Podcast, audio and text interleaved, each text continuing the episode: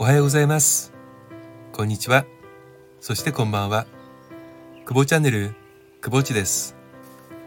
皆さんは、春を迎えるにあたって、よし、今年はこれをやろうとか、これにチャレンジしてみようとか、思うことありますか？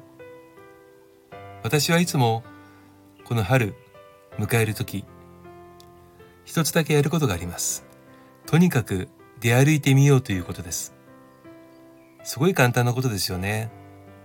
でも出歩くと言っても、なるべく歩く。電車に乗らないで、普段車で移動している場所もなるべく歩いてみる。もちろん歩くというのは健康にもいいことなので、アプルウォッチをつけながら、今日は何キロ歩いたなとか、ああ、だいぶ息苦しくなくなってきたなとか、えー自分の健康管理とかにもいいんですけど、やはりその歩くと普段目にしない、目に留まらなかったちょっとした変化が見えたりして、すごく楽しいんです。中には悲しい情報も入ってきますけれども、歩くことによってたくさんの気づきが得られる。この気づきってとっても大事だと思いませんか？気づくことはとっても大切だと私は思っています。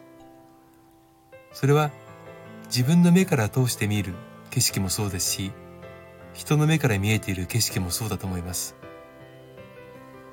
インスタなんか見ていても自分ではこういった視点では写真撮れないなとか刺激がいっぱいなんです。人間の目線は見えてる可視角度は170度と言われてますよね。170度しか見えない。ましては自分の目も見れない。だから人の目線から見えてるもの、それがとってもいい刺激になると思うんです。どんなことでも見方を変えるっていうのはとっても大事なことなんですけど、それと同時に勇気を伴います。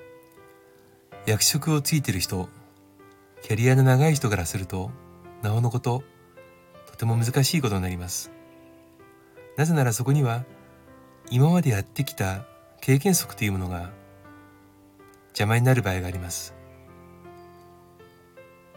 経験値がないときは、どんなことでもまっさらですから、いろんなことを受け止められますし、いろんなものの見方が入ってきても、それはそれで刺激になります。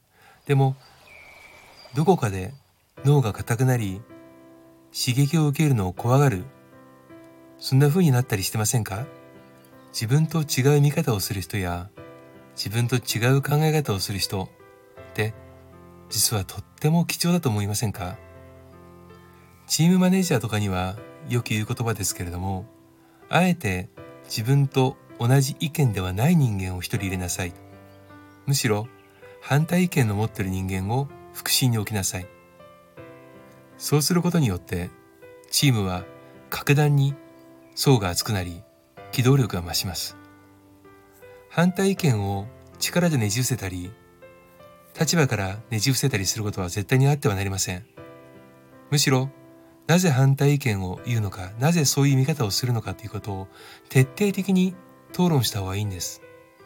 そうすることによって、例えば新規事業を考えるチームであれば、世の中には一つの見方をする人だけがターゲットにあるわけありませんから、いろんなものの見え方を知ることは、スタート段階においてはとても貴重です。自分一人ではやれることには限界があります。だからこそ、チームを組んでチームアップをしていかなきゃならない。私はチームワークよりもチームアップの方を進めています。チームワークは強烈なリーダーがいればなんとなくうまくいったりしてしまいます。でもそれは本当の力ではありませんよね。チームアップ。参加しているメンバーがみんながそれぞれの個性を生かして特徴を生かして補い合いながら個々が力を伸ばしていく。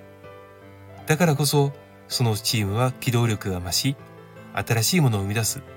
そんなパワフルな組織になれるんです。